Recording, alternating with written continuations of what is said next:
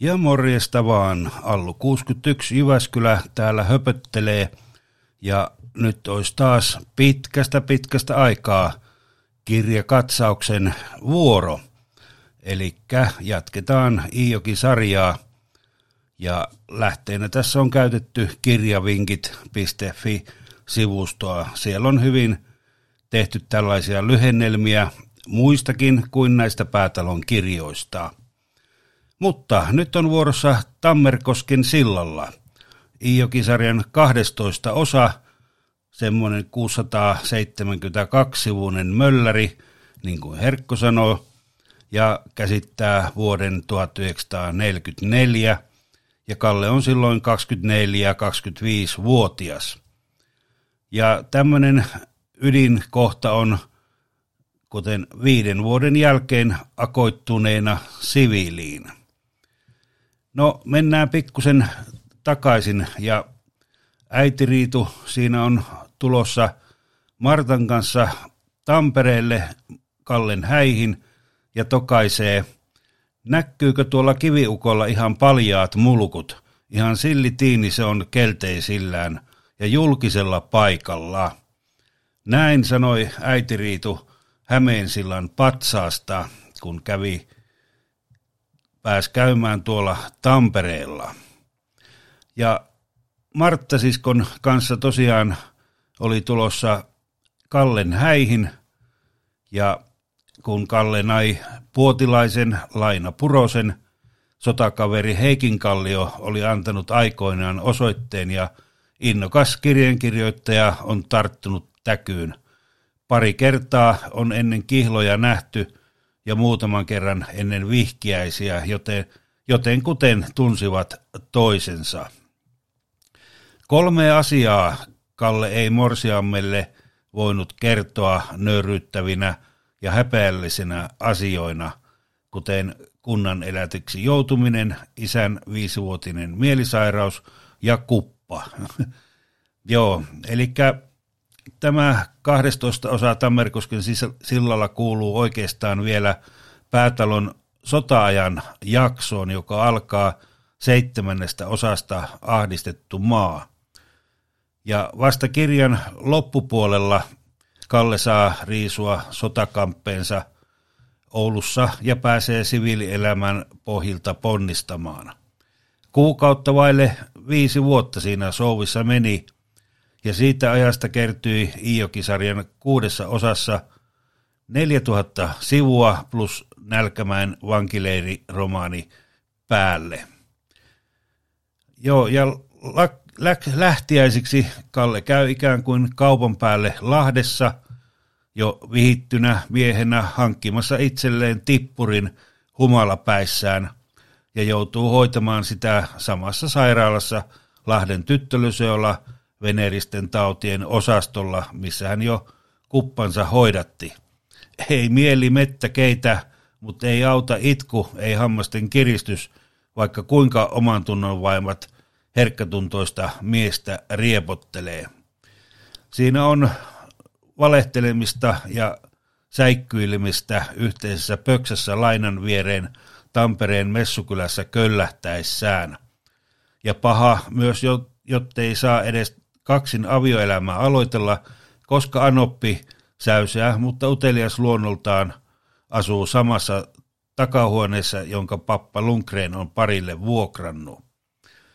Mutta lopulta Oulusta sotilaspassi heltiää ja samalla reissulla Kalle käy heittämässä haikeat jäähyväiset kotoiselkosilla Kallioniemessä. Sitten onkin aika aloittaa taas alkutekijöistä – Tampereella ja metsätöissä.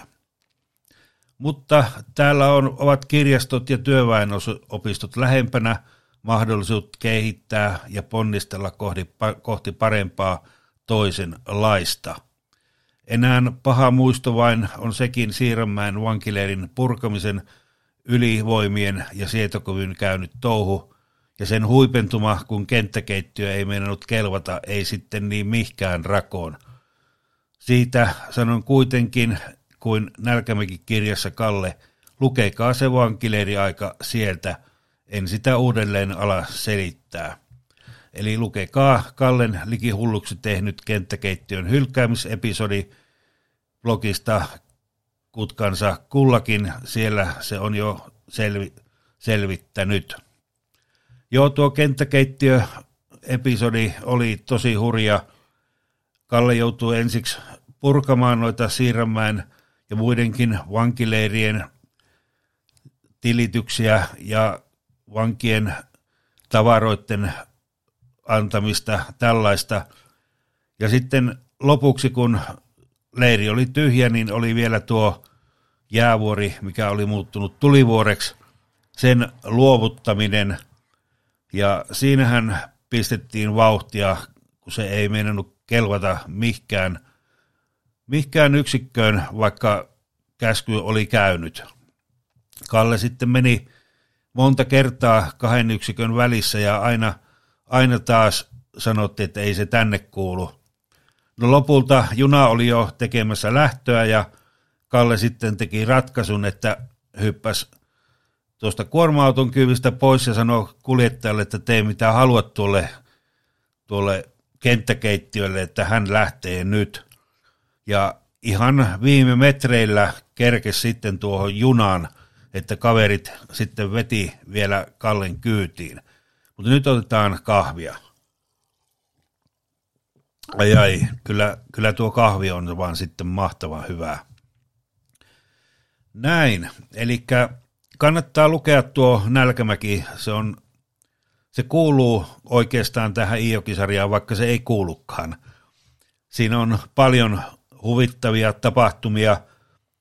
Ja siinä tuli selväksi, että Kalle hoiti tehtävänsä erittäin hyvin, välillä vähän vilunkia tehden, mutta aina niin kuin vankien etua aatellen.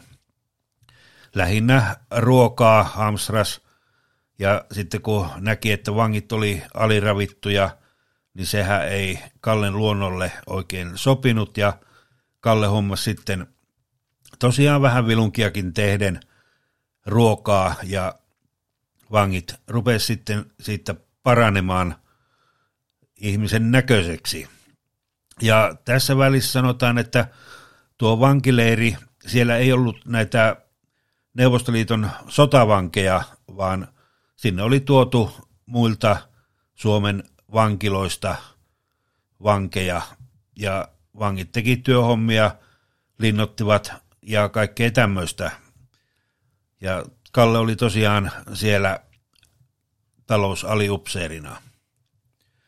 Sitten kun tuo sotilaspassi oli taskussa, niin oli tosiaan tuonne Tampereelle muutto ja ensimmäinen yhteinen koti Lainan kanssa, niin se oli tosiaan Lundgrenin papan semmoinen takakammari, pieni huone, ja jossa sitten Lainan äitikin asui, että siinä kolme ihmistä asui tosi, tosi tiukoilla, tiukasti ja ahtaasti.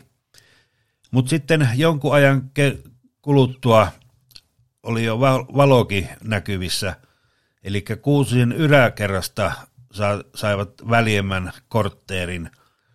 Ja siinäkin Kuusisen Alli teki todella ison työn. He, hän vuokras sen Kallelle ja Lainalle, vaikka vuokralautakunnat olisi ollut toista mieltä.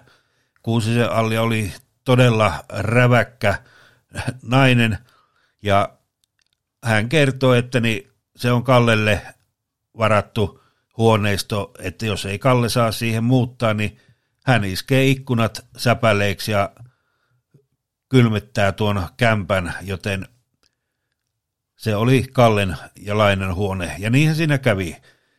Huoneenvuokralautakunta sitten antoi luvan Kallen asua, koska Kalle oli kova työmies, Laina puotilainen, joten he tekivät hurjasti töitä, joten he ansaitsi tuon asunnon.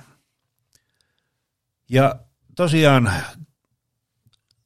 alussa tuo piti Kalleen pihdeissään, että niin, koska oli tuo tippuri sairastettu ja se ei ollut vielä ihan täysin parantunut ja avioelämä oli sitten vähän selittelyä. Laina ihmetteli, kun ennen Kalle niin innokkaana oli, mutta niin nyt ei sitten enää maittanutkaan, että mikäs, mikäs siinä.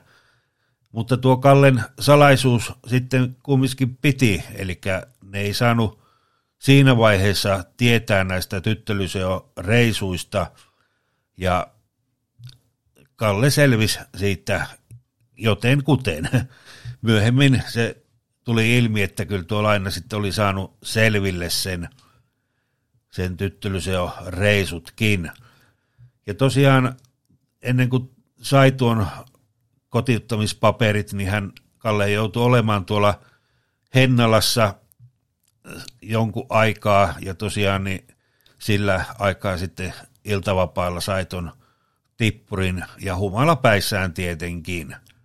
Siellä viina virtasi vähän, vähän niin kuin enemmän, vähän liikaakin sanotaanko näin.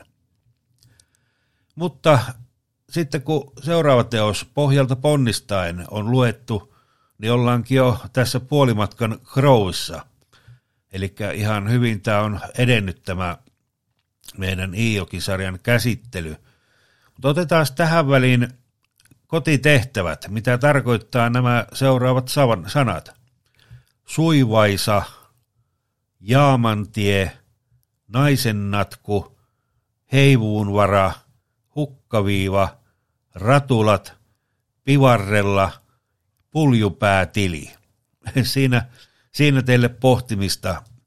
Ja nämä kaikki sanat kyllä selviää noista romaaneista. Ja jälleen kahvia sitten. Voi voi, kun tämä on hyvää. Niin, tämä oli nyt lyhkäisessään käsitelty tämä Tammerkosken sillalla. Tämä on ihan mielenkiintoinen ja tosiaan kertoo, mitenkä Kalle ja Laina sitten alkoi selviytymään kovasta. Kovasti täytyy töitä tehdä ja tuo oli Kallelle vähän kurje juttu, että joutui sitten tekemään noita mettätöitä Tampereellakin. Oli varmaan vähän odottanut, että sieltä nyt jonkin toisenlaista työhommaa löytyy. Kalle, kun oli aina tehnyt metsätöitä. Ja se hyvä puoli tuolla oli Tampereella, että siellä oli kirjastot ja työväenopisto. Kalle käytti kirjastoa todella ahkerasti Messukylän sivukirjasto oli kovassa käytössä ja samoin myös työväenopisto Kalle liittyi tällaiseen kirjoittaja opintopiiriin ja samalla opiskeli suomen äidinkieltä kielioppia. No tuo kirjallisuuden opintopiiri, se tyrehtyi pikkuhiljaa, että lopuksi siellä oli Kalle ja se opettaja kahdestaan, joten se opintopiiri loppui sitten siihen. Kalle jatkoi noita kertomusten kirjoittamisia, sai jopa johonkin lehteen taas ilmestymään noita kertomuksia ja tälleen. Se, se oli ihan, ihan mielenkiintoista aikaa. Ja yksi hyvä semmoinen episodi oli vielä silloin, kun Kalle oli sotilasvehkeissä, niin häneltä leikattiin selästä semmoisia kiinnikkeitä ja sitten joutui tuonne Turkuun sairastamaan niitä haavoja. Ja sitten Laina oli tulossa Turkuun katsomaan Kalle ja kun tuli huoneeseen, niin erehtyi miehestä. niin huonosti ne tunsi toisensa vielä siinä vaiheessa. Laina meni ihan vieraan miehen sängyn viereen ja alkoi juttelee kotiasioita ja tarjoamaan kahvia ja nisua. Ja Kalle katteli sitten siellä huoneen toisella puolella, että mikä, mikäs tämä juttu sitten oikein on. No selvissä se, ja Laina oli aivan todella nolona, kun näin pääsi käymään ja selitti, että nämä sairaala-ihmiset on samanlaisissa vaatteissa ja niin samannäköisiä nuoria miehiä, että ihmekkös tuo. No Kallella oli aikamoiset mustasukkaisuudet silloin, Eli tietenkin luuli, että lainalla oli joku toinen mies siellä, jota halusi sitten käydä katsomassa. No eihän se näin ollut. Päinvastoin Kallella kävi näitä tyttöystäviä useitakin, joten Kallella oli vähän pelko siinä, että jos näitä tulee samaan aikaan, kun laina tulee katsomaan. Mutta tämmöistä, tämmöistä elämää silloin vietettiin ja nyt tosiaan tämän kirjan jälkeen alkaa se oikeastaan nousukaus ja kanssa ihan mielenkiintoisia juttuja ennen tuota ö, teknikkokoulutuk, eli rakennusmestarikouluun pääsyä. Siinä oli monta mielenkiintoista hommaa ja pääsi tosiaan rakennuksille tämmöiseksi lautamieheksi, lautapojaksi, hanslankariksi, niin kuin me sanotaan. Ja pikkuhiljaa siitä tosiaan sai oppia tuosta rakennusalasta ja sitten yksi kova kaveri, tai joka otti Kallen oppiin, alkoi puhumaan, että niin tota, tämä oli Roostoville nimeltään, eli sitten oli tuolla Ikaalisten suunnalla tekemässä semmoista metsäjätkä kämppää, niin siellä Roosto alkoi Kalle innostamaan, että haisi sinne tekniseen kouluun rakennusmestari linjalle. No Kalle ensiksi oli vähän toista mieltä, sanoi, että ei hänellä ole mahdollisuuksia, kun matematiikkakin on niin huonossa. Mutta sitten kumminkin tuo alkoi kiinnostamaan ja Kalle osa, osallistui semmoinen kirjekurssiin, kävi matematiikkaa lävitse ja Roosto sitten aina jelppas Kallea noissa laskuissa.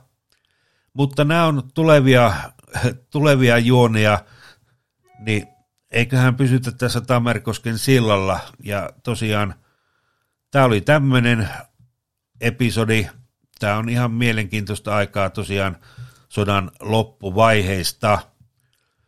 Mutta minä olen Allu 61 Jyväskylä ja lukekaahan, tai siis kuunnelkaahan tätä podcastia silloin, kun itse huvittaa ja tykkäät kuunnella. Joten seuraava jakso on sitten taas jonkun ajan kuluttua, eli saa nähdä milloinkaan. Mutta voikaa hyvin ja pysykää terveinä ja kuunnellakaa Allu 61 podcastia, ja se on moi moi!